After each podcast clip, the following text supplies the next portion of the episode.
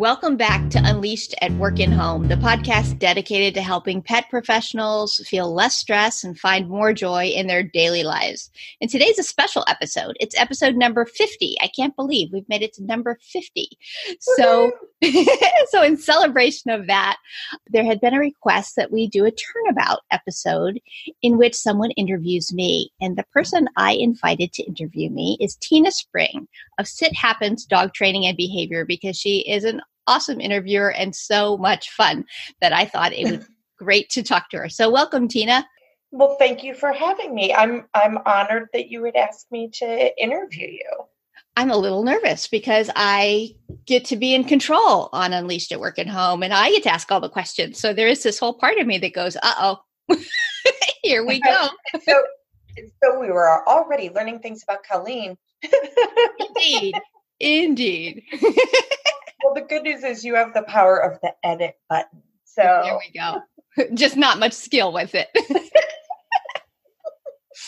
you know, that's one of the things I actually, your show has turned me on to podcasting. And so I'm listening to a bunch of podcasts. I know you asked on the group page the other day, is there a podcast we listen to? And I've, I've like totally fallen for some of those podcasts. I'm like, okay, some of these have just real magic, even just from a downtime, taking care of myself, quieting my brain kind of perspective. Mm-hmm. Not even, I mean, I know there's really good enrichment professionally, and I think that's great, but I don't know about you. I read a lot of that stuff anyway. So, yeah, but podcasts are great because they can deliver content to you when you're doing something else, writing in the car or whatever. But yes. they're also so niche that you can find a podcast about anything. If you're passionate about knitting toadstools, you could probably find a podcast that's perfect for you. Right. And like, who knew that my particular swirl of weird turns out to be a genre? and I also like like I'm not spending a ton of money to go. Nope, not that one. Nope, not mm-hmm. that one. Mm-hmm. So I can just try them on for size and go. Yeah, no, that's not for me. All right. Well, let's let's get this interview on the road. Okay. We'll, we'll see if my crossover trainerness shows up. All right. So my first question is very very serious, very serious, and and y'all, I sent Colleen the questions earlier. So the first thing we're going to do is we're going to grill her a little bit. So did you read them? The question. I did read them. That's as far as it went. Pretty much. I tried to warn you. Okay. So my first question is what is your go-to order at your favorite hometown restaurant? I thought this was a funny question because I am so not a foodie. I am the world's pickiest eater, and at every restaurant I go to, there's like one thing on the menu that I'll eat. So, my favorite meal at my favorite hometown restaurant, there's a little place called Milano's nearby, and it's sort of a Greek Italian mix. And what I get is the all American hot ham and cheese sub, no tomato, no onion, with french fries. So, my husband tries all the other things every time he gets something different, and I get a hot ham and cheese sub with french fries. I'm very predictable, but it makes me happy. So, but I think that's kind of beautiful, right? So it's funny when when Christopher and I were dating, there was a point that I was like, you know what, we're going to see if he pays attention at all. And so I, we went to a restaurant that neither of us had been to, and I just kind of slid the menu to him and said, pick something out. it required a level of bravery that I don't often have, and he chose really awesome stuff for me. But yeah, you and I have discussed how you're really, really not a foodie. Though I don't know if you remember, like one of the first real conversations you and I had was over lunch at a restaurant that we were both looking for something kind of I don't know, maybe a little bit like high maintenance on the low maintenance side, like a plain salad, like none of the crazy in it. So, yeah. so I don't know, maybe it was salad bonding. Salads are tricky for me. There's a whole lot of stuff people throw in a salad that right. I don't really like. don't throw cucumbers in there in a lot of places it's all prepackaged so i spend my whole meal picking all the things out that i either can or won't eat or don't mm. want to eat and it, some of them have left residue like yes. a sliced tomato cannot simply be removed i know no. and neither neither can cucumber because a molecule of cucumber it's in there mm-hmm. permanently. and it's always in the last bite. I'm like, oh, I made it through the oh, and now it's ruined. All right. So good answer. Hot ham and cheese with no tomato or onion. Yeah. Good to know. Did you like the toffee I sent you? I did like the toffee you sent me. Oh, well, that's good to know. Okay. So, um, what do you wish you had known when you started out? When I started as a dog trainer, it would have been supremely helpful for me to have known that some of the amazing, extraordinary rock star dog trainers that I knew and interacted with had self doubt. That would have been so helpful to me because it might have made me feel safer to say, I'm not sure what I'm doing. because there, when you're being paid to go give someone an answer, you're expected to have an answer. And I had and still have so much to learn about dogs. So it would have been it would have been so helpful to me in the beginning to realize other people had moments of doubt or or insecurities. And that comes up a lot in my discussions with pet pros where they go like, "Oh, I'm not good enough or I don't know enough or I need more." And I think ah, oh, people don't know this. People don't realize how many really extraordinary, very, very competent people are kind of struggling through imposter syndrome. So I, I know when I'm teaching apprentices, one of the things we talk about is not any of us, not any of us know it all, right? And that it is perfectly appropriate and kind to say, you know what, I don't know, but I'll I'll do some research and get back to you. Mm-hmm. I I honestly like the scariest trainers and and other pet professionals too. The scariest ones I meet are the ones that don't have a second of self doubt. Yeah. And I'm like, oh, we have arrived at dangerous mm-hmm. because, you know, the, the one thing dogs are really good at is being inconsistent. right. And teaching us, sometimes even just teaching us about ourselves. So yeah, I'm always a little afraid. Um, I, I, again, like you and I have known each other a long time and there's so much I admire about you. And I just admire that you authentically show up vulnerably as who you are and that you've never come across as like hey i'm me i knew i know all of the things. It's because i'm well aware that i don't know all the things. I think i think you and i are both very clear that it is a practice. It is a practice. Like even that silly puppy that you're trying to get the sit sometimes taking that journey with their little brain and body is really fun. And sometimes that's the magic. All right. So, what are you curious about right now?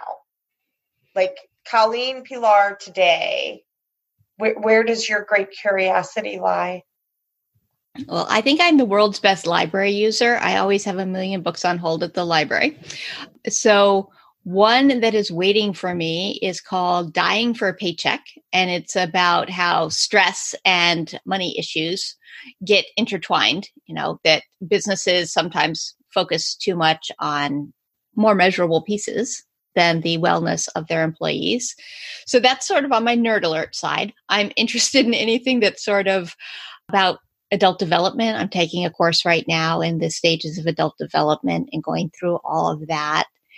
And in terms of my own personal development, I have signed up for two art classes this fall that I'm curious to to explore art as a creative outlet again because I've always loved art, but I've always had a high level of judgment about the art that I produce. So I don't necessarily enjoy the product so I'm hoping to eh, learn to lean into the experience.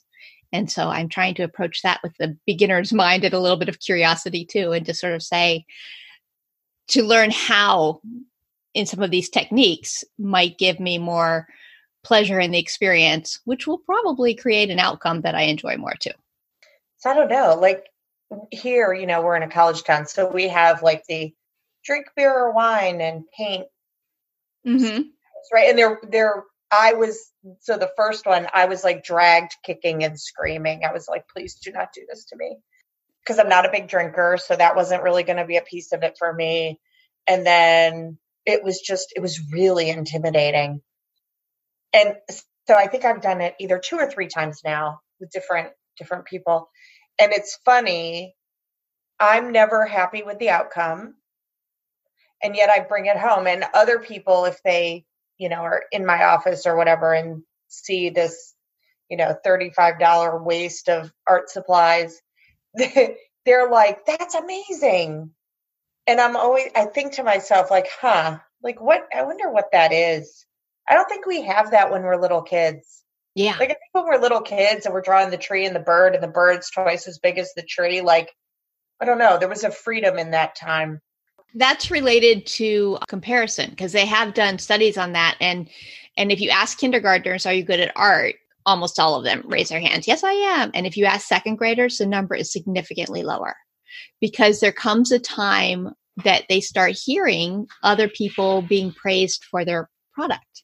Like, oh, Timothy, what a beautiful tree you did. Look at, you know, the bark that you've done on it.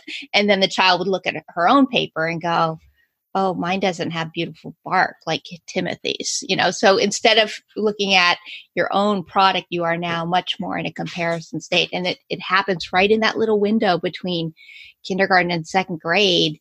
There's a big, big shift. It's just sad. Uh, so, you know, that makes me think though, none of the people who see my dorky, weird rendition of a painting see the one that the instructor for the class mm-hmm. created. They only see my dorky one, mm-hmm. which standing on its own, I mean, I don't know, maybe they're comparing it to, you know, their oversized bird and tiny little tree in their mind that they think they would create. So yeah. I don't know. I used to enjoy art. I don't anymore.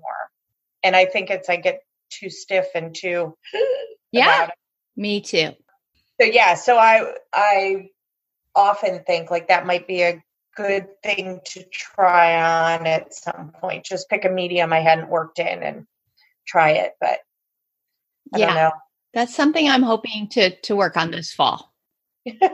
I have lots of intimidating hobbies. So, right. So, a little bit tougher one. What's something you failed at?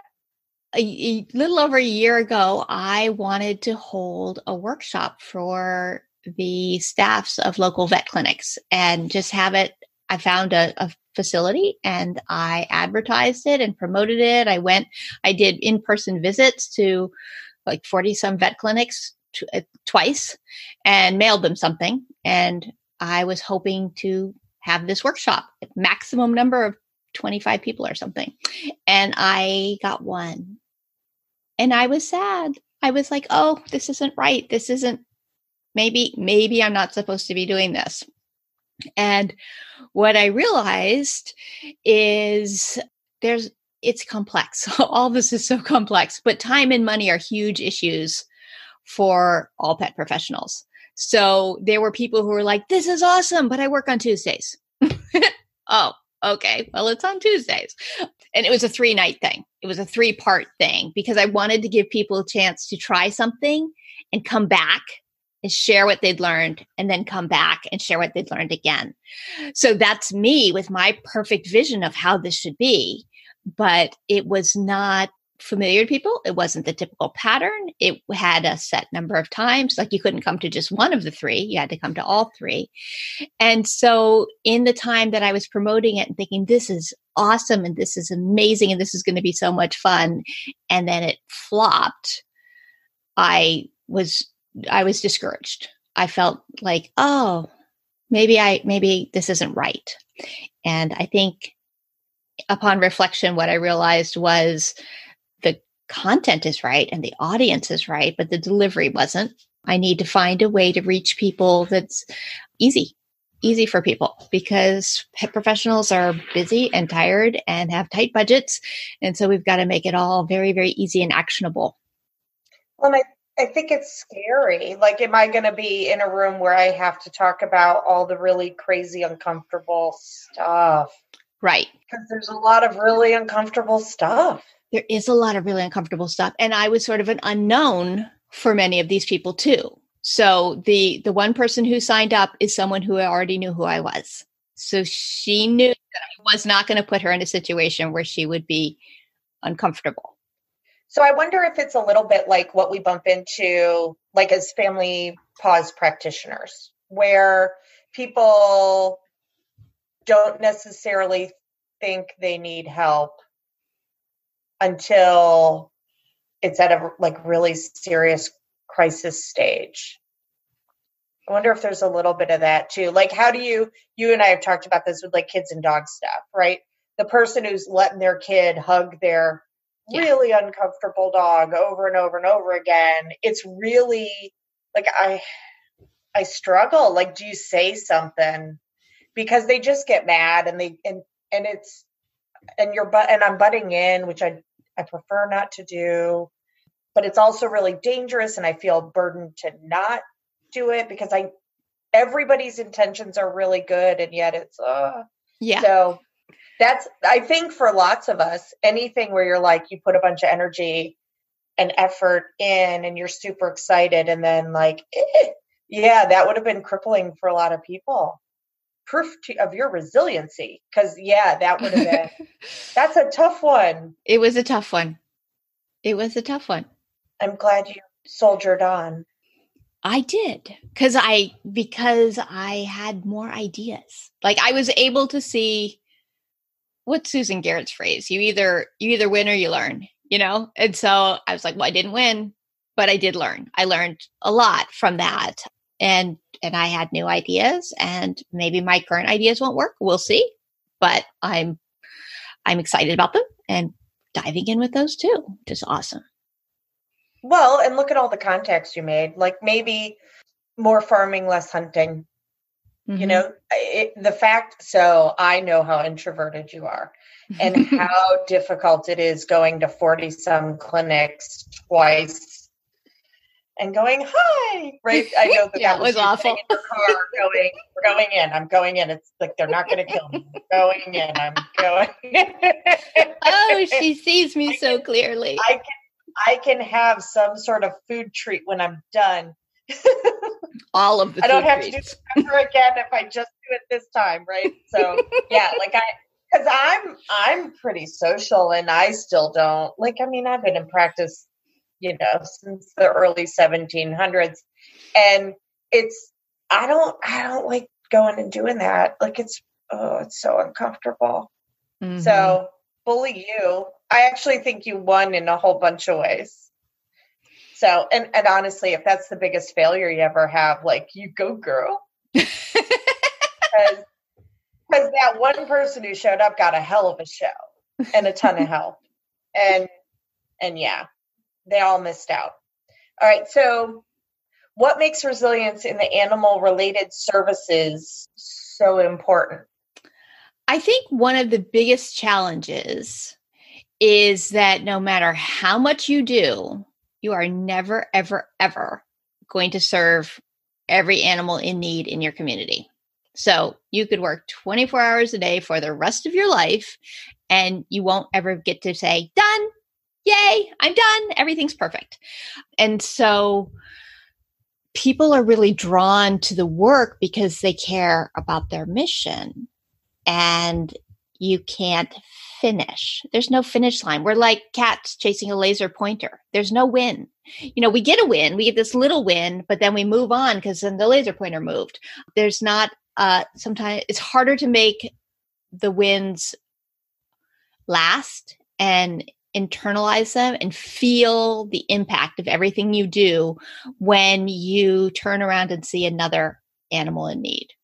And so I think it it starts to wear on people and they start to feel discouraged and then often start to wish they cared less. And sometimes with the exhaustion and the tiredness, they do start caring less. They at least wall off the parts of them that care so deeply and don't access those and become kind of tired, cranky, and often burned out. And if we lose people to other careers or even worse to suicide, which happens quite often, we all lose. We all lose. So if we could find a way to help us all recognize that we're not going to hit the finish line, but that the work we're doing does matter and to help people see it and feel it and feel appreciated. I mean, I think you know, all pet pros are sort of overworked and undervalued. They're not seeing that the world is going, yay, there's a dog trainer, yay, there's a vet tech, yay, a groomer. My gosh, that's amazing. That's not what happens. there are no parades. Right. I've been in practice long enough that I have some families who now are coming back to me like for a third time. Mm-hmm. And I'm always stunned, like at orientation, when they like chime in about some activity and go, okay, y'all, so we thought she was nuts when she taught us this the first time, but this, like, every day with our dog was better because of this one nugget of information. And if, if you don't learn anything else from her, learn this. It's weird. It's like an out of body experience. Mm-hmm. I'm like, mm-hmm. wait, you listen to me? Because mm-hmm. I think sometimes it does. It feels like string and beads without a knot in the end. And I think the, so like our artwork, right? Like all the things that I see that I didn't get accomplished for that that dog or relieved for that dog or or made better for that family i think that stuff sticks with you more where it's like ugh if we could have just nailed this. Yeah. I have tried to reframe it not so much that i need to care less because i don't think that would be good but that i need to maybe adjust my expectations and remind myself what that family and that dog want. Mm-hmm and sometimes that helps. Sometimes it doesn't. Because sometimes I'm like, what that dog wanted was a completely separate family. And sometimes, honestly, what that family wanted was a completely different dog. But sometimes going, okay, well, better is better. Yes. Progress and is progress. Also recognizing that just because we had a conversation that didn't didn't make the shift we were hoping would happen at that time doesn't mean that the shift won't happen. So people need time to think things through and to contemplate and ponder and say, does this work for me? And well, that sounded crazy when she said it, but maybe, or this is now the fourth time I've heard it. And you were the one who said it first. And then on the fourth time they hear it, they go, ah, oh, okay. That they had time to, to internalize it and absorb. And, and it's easy for us, I think, to get discouraged of like, I had a conversation and the shift didn't occur. Darn it. I failed. Well, sometimes we are magical and the shift does occur, which is awesome. And other times it's like, okay, I said, like, I did all the things and it didn't. I think the hardest is when I can see how amazing it could be. Mm-hmm. And then I see where, and then sometimes I see where we land, and I'm like, oh, y'all, like you're missing the best of it. Yeah, I think it's tough because I think we can see a different reality than than what the family has or can even see. Like they can't see what we see. And so that can be very tough. And you know, people are busy. They're dealing with so much stuff yes. that that we understand the importance of of all of the pieces of caring for your animals and and making them a part of the family but there are a lot of people who just don't realize what all that needs to be you know like right. and and i i often use the analogy of the plumber. Like that seems to be my go-to one of like if you just brought a professional plumber into my house odds are really good that that person will be able to walk through the house and have 10 things that they were like oh my gosh, I cannot believe the sink trap under your kitchen sink is not properly aligned. And I just walk around oblivious all day long, not knowing that that is happening. And they go out with their friends and they go, Can you believe what what happened there? And so for any profession, there are there's an advanced level of knowledge that we see as sort of the bare minimum that people should have but the people don't have it. so our bare minimum is actually a high lift for a lot of people. Yeah. Yeah. It's funny. I for a long time I didn't do a ton of private work. I did a lot of group work and I didn't do board and train cuz that's fraught too. And I watch my business shift over time based on what I have the energy for. hmm Because sometimes group classes fill you up and sometimes group classes are like you know a fork to the eyeball. And it's not and honestly it has nothing to do with the participants. I, i'm just learning it has to do with where i am. Yeah. Sometimes that's just too much all at once. Mhm. and i need to better focus on the individual triumphs that i can have one-on-one with a family and typically work myself out of a job. All right. So tell me what resilience means to you Well, I think I think the really important thing about resilience is to sort of recognize that everyone is resilient. Like humans are naturally resilient, animals are naturally resilient. We do everyone deals with stress and we all kind of get through it.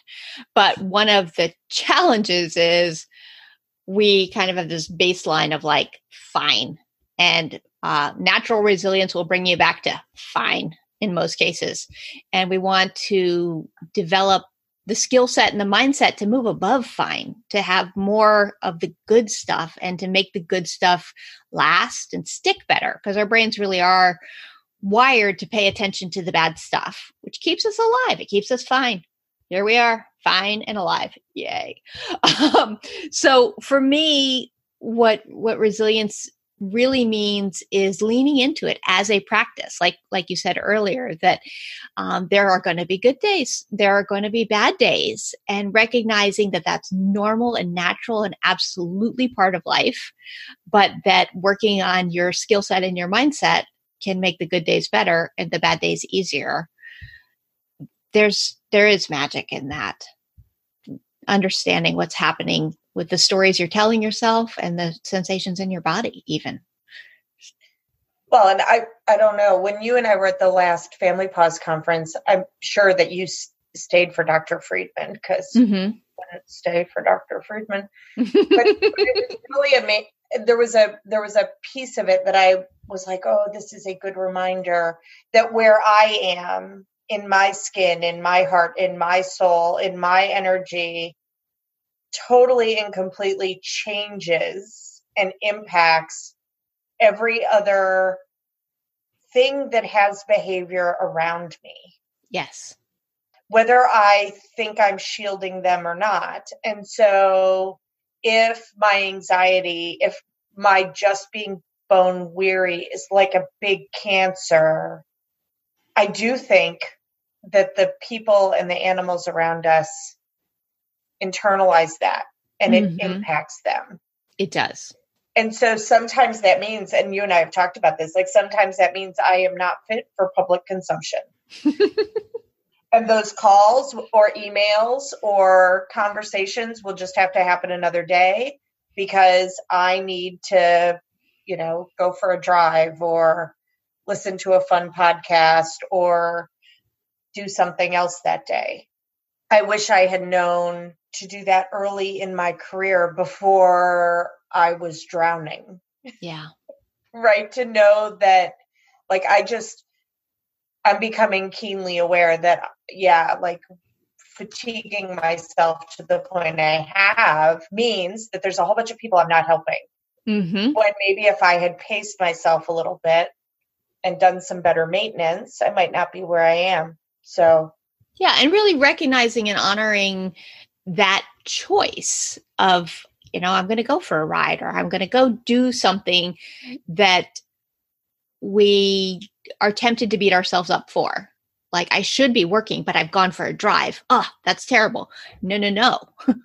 I could be working poorly because i'm stressed and and frazzled and stuff or i could make the deliberate choice to go for a drive and clear my head and then when i come back i will choose the absolute most important pieces of what needs to get done and i'll just do those. And the other stuff will poof. I mean it, it does. There there are things that fall through the cracks and and okay i'm choosing to let those ones go because i needed to focus on the best way to recenter myself today and then do good work for the stuff that really does matter and that this the understanding and self compassion involved in that is really tricky for so many people. That comes up a lot in coaching calls where people are like, "Oh, yesterday I completely wasted the day. I just watched Netflix." And like, "And why do you think you needed to do that?" Because they needed it at that point. And if you needed it, then you needed it. But we need to work on not always needing it. Right. And would they would they judge somebody else about it? The other mm-hmm. thing I will say, and I, I tell apprentices this all the time too, or new instructors, like anything you teach them blesses them. It's something they didn't know. That mm-hmm. you, you can't download your brain into somebody else. So sometimes there is a little bit of it, so if people if it's if it's a new customer and they don't know that I have sparkles, then if I don't have the energy that day to bring sparkles, they can earn sparkles, you know, less than two. Like honestly, my horrible is better than a lot of people's best game.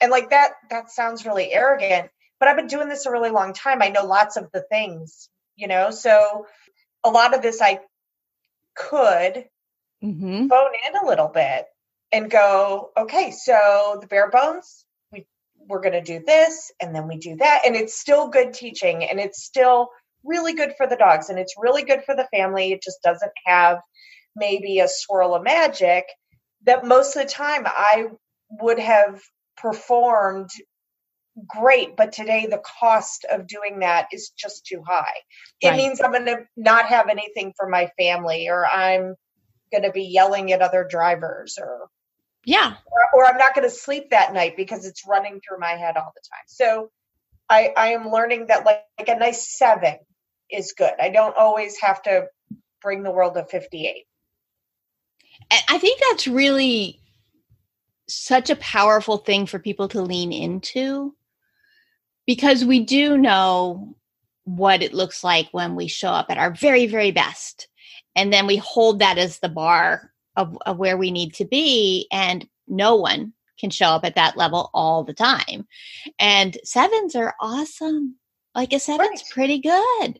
It's it's meeting everyone's needs, it's getting things done, it's productive, it's you know, clearing things forward but it's and and we would absolutely give people we cared about permission to show up at a, at a seven on on these situations but we sometimes withhold it from ourselves i would joyfully take your seven right i i honestly i'm getting to a place in just age you know being 3700 years old is hard I, i'm getting to a point where i am starting to recognize for example if i friend to friend contact you and like, hey, I need to talk about something. I've got this case, whatever. And you and I are spitballing that. I am starting to become keenly aware of the cost of expecting your best work every single time to you. Like often I, I'm like, you know what? You can totally give me like a solid five because your solid five is better than most people's 10. So I will joyfully take the five. Like, I don't want to exact a cost on you for helping me. And maybe that's, I don't know, maybe that's like the weird part of adult development. I'm really curious to see what you learn in the adult development class because that stuff's really interesting. It's very interesting. It's very interesting because I think for me, it was like, and you're an adult. Yeah and now i'm like oh now i'm middle aged this is like a total different mess yes yeah there's some there are whole different levels of it who knew and and and specific characteristics that when you start learning you start going oh oh that now, ah, that that that explains so many things i didn't understand before. So yeah it's it is it's very fascinating to see that. But i think the more we can can really give ourselves permission to the awkward thing is we have the phrase do your best and do your best implies your best the one with sparkles. It can be the best right now just do your just do good like just do good um, right. and i say that and, and i and i work with clients all the time on that and i will quite honestly say I totally have moments where I go, wait, that wasn't your very best. What are you thinking? And, you know, so, so with resilience, one of the pieces is it's a practice. And sometimes you have to stop yourself and catch yourself and go, oh, I got hooked. There I was, hooked and flying away. And now I need to come back and start over.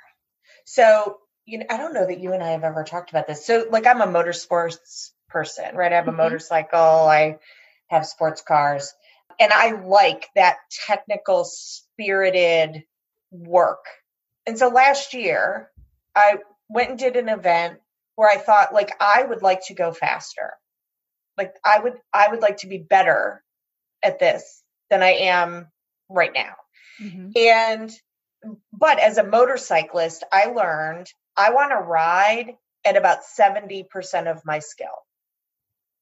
Because if I'm riding on the edge of my skill, if anything goes badly, it's going to be really bad and potentially, you know, life ending or or permanently life altering, right? Mhm. And in a driving cage, it's a little bit different. There's a whole lot more stuff to support you and to keep you safe and all that. And I have great gear and my bike is well maintained and all that stuff. And I am careful. I have a rider coach. I do education. Because if you're gonna ride something where people try to kill you in their Yukon, it's important to try to be good at that. But I have never until this moment thought in terms of why am I not doing that professionally? Like if I want to go faster, then that means I need to go do some additional education, not to so that I can increase my 100%, Mhm. so that my 70% moves up, Right.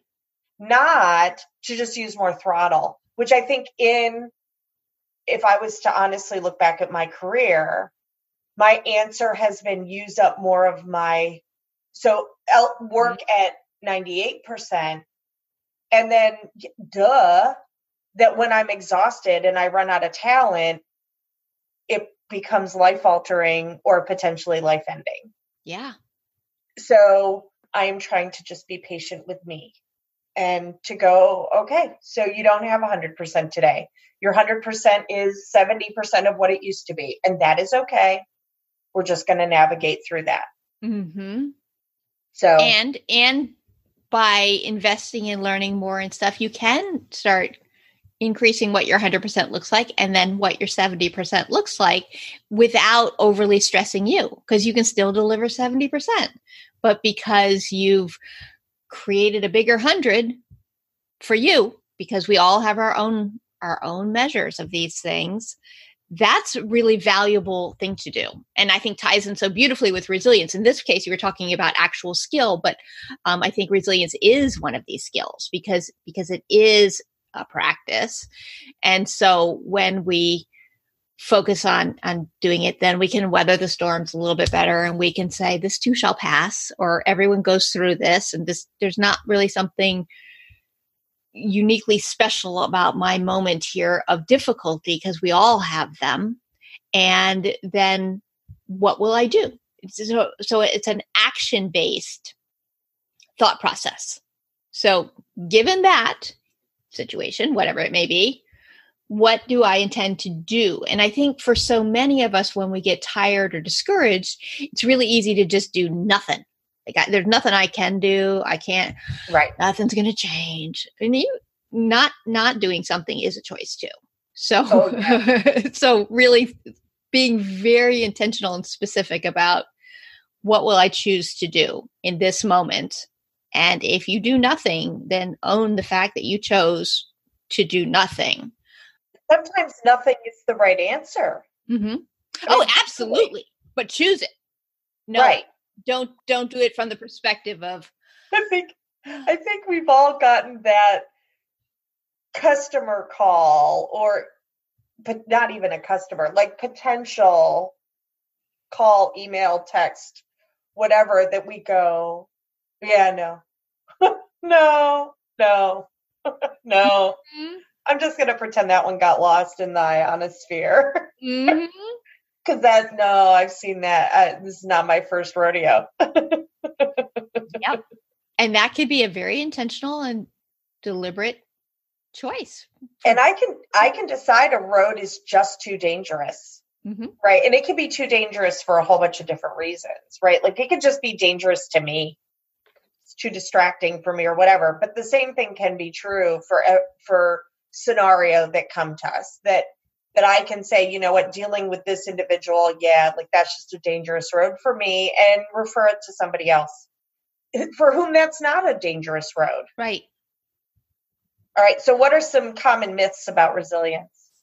I think the the biggest and most important myth is that that there's a finish line, that there's a merit badge that you can earn. You know, I just do these 10 things. I am now resilient and life will be easy.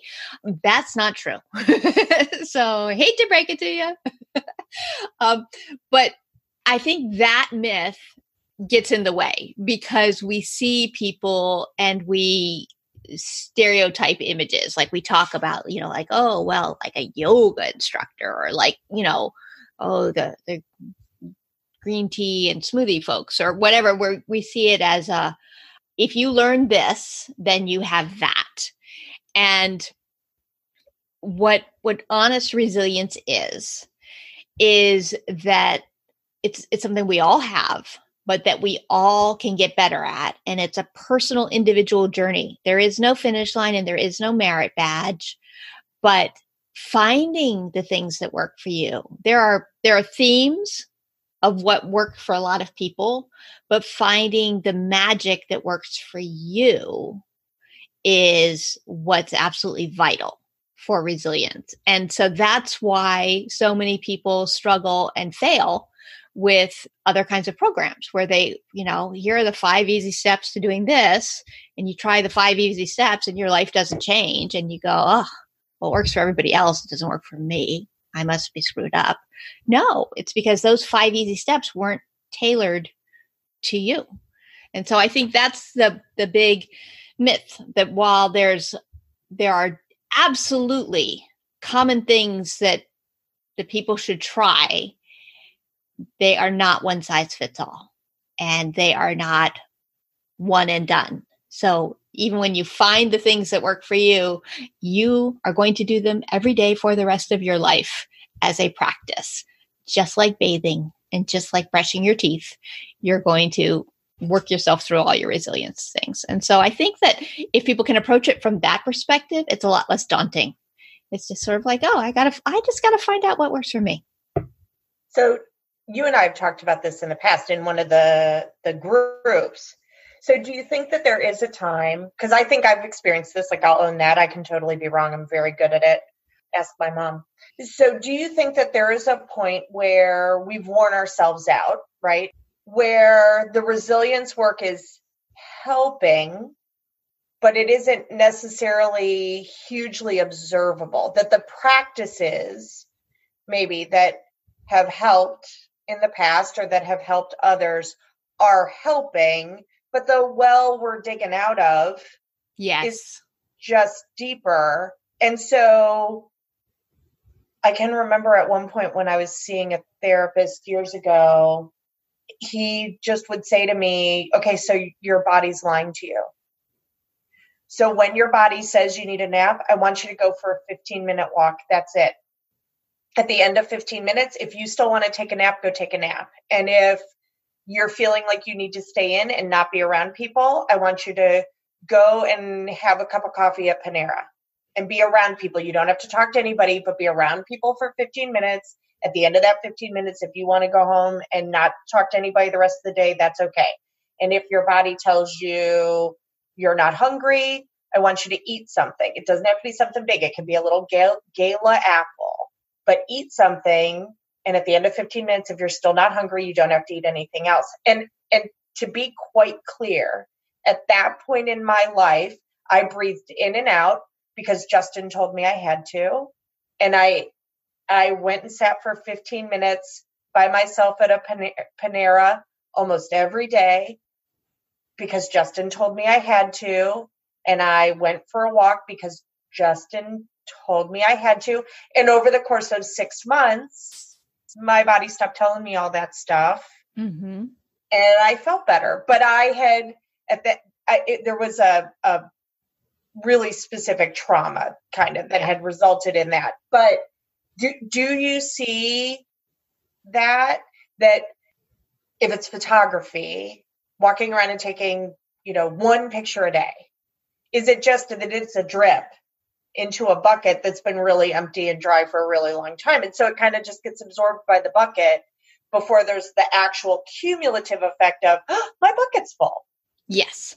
Yeah, there's a whole lot there that I want to respond to. So let me make sure I think my thoughts through. First off, I would say that absolutely is common in that you have to just do bit by bit by bit by bit by bit and you can feel like you're not making any progress for a long time.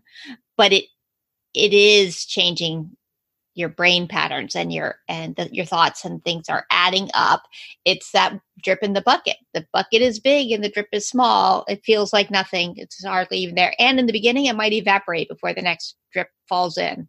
But over time it will it will add up. The part about not listening to your body is absolutely good advice when you are at that point of of like really deep risky kind of level but for most people, I would say they don't listen to their bodies enough. That their body right. will say, You need a nap. And you go, I don't have time for a nap. Or their body will say, You need something to eat. And they're like, I don't have time for lunch. I'm just going to, you know, grab something. Or right. their body will say, I'm feeling very sad and upset. And their brain will say, Potato chips. and so, but you, but your body is actually having physical sensations that say, sad. And instead of saying, well, let's explore sad, we say, let's do something that makes me just feel different. And and really exploring the concept of of words around physical sensation is really very interesting because so much of what we describe is sensation.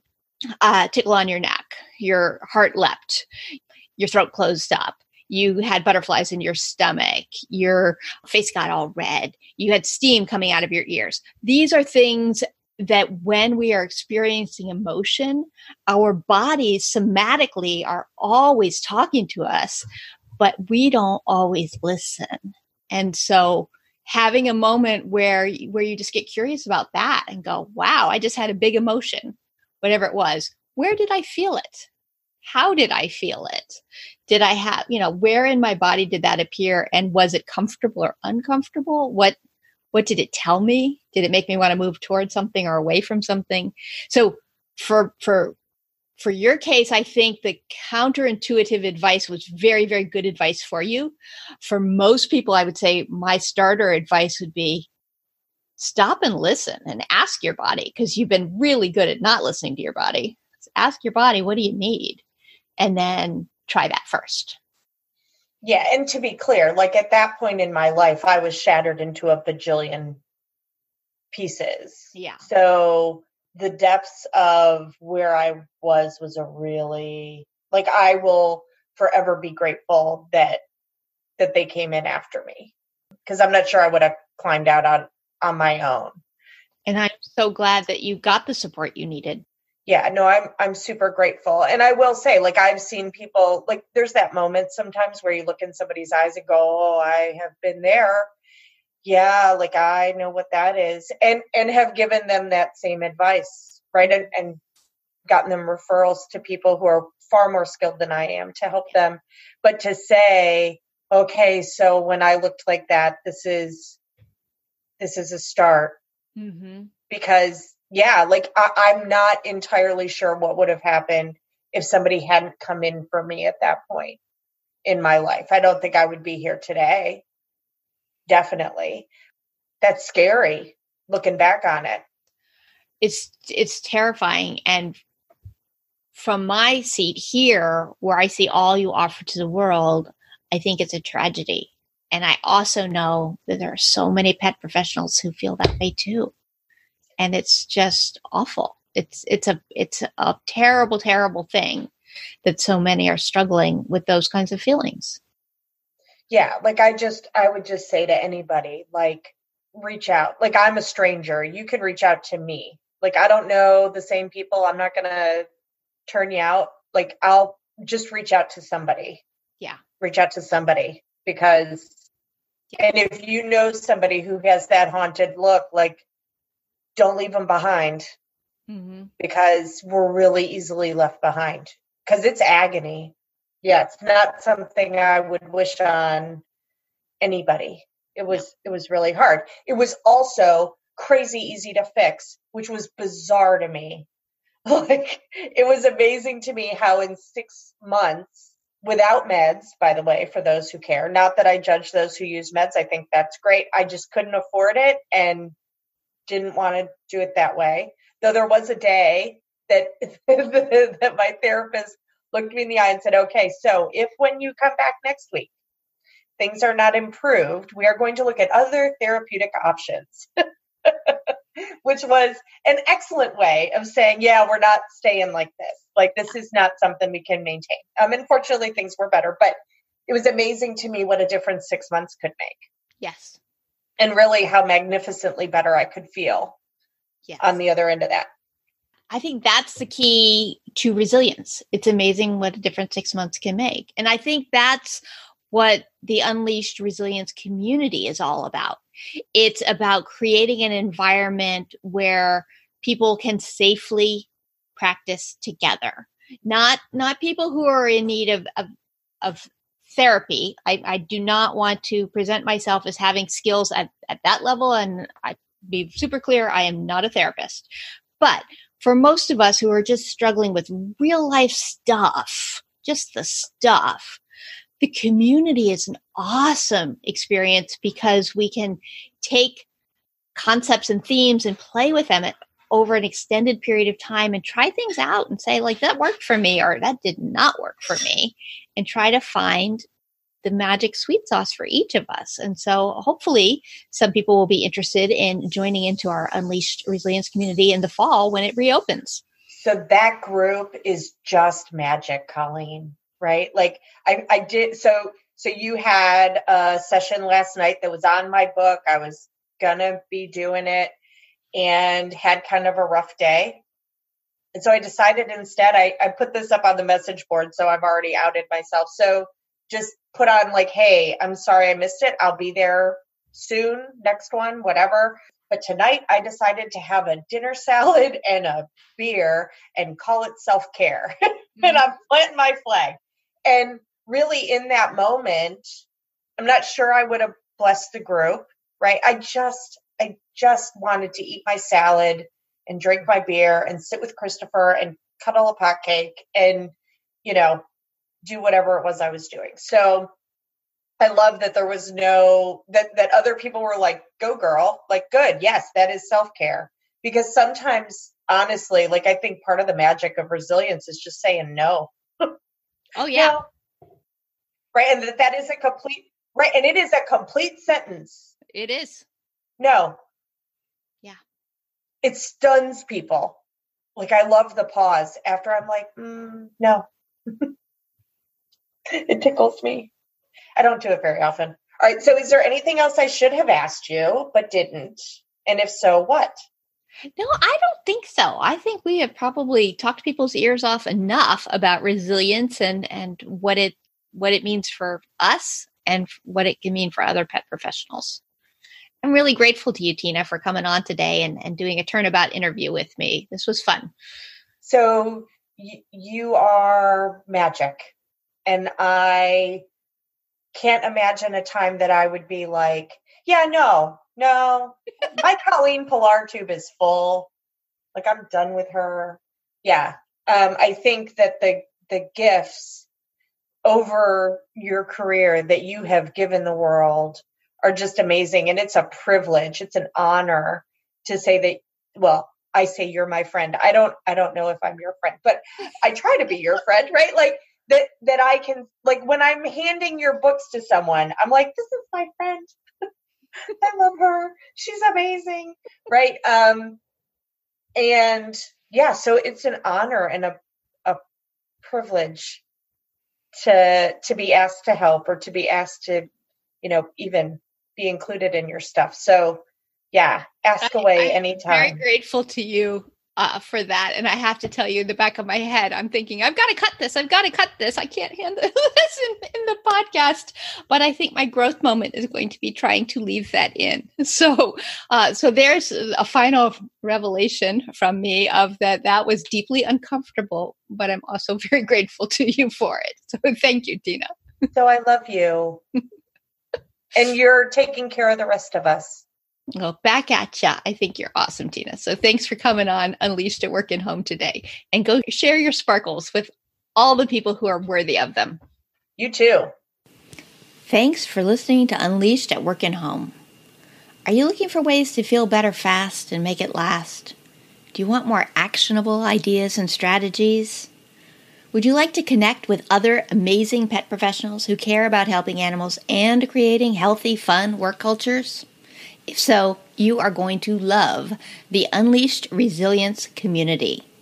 Visit colleenpelar.com slash community for more information. I can't wait to see you there.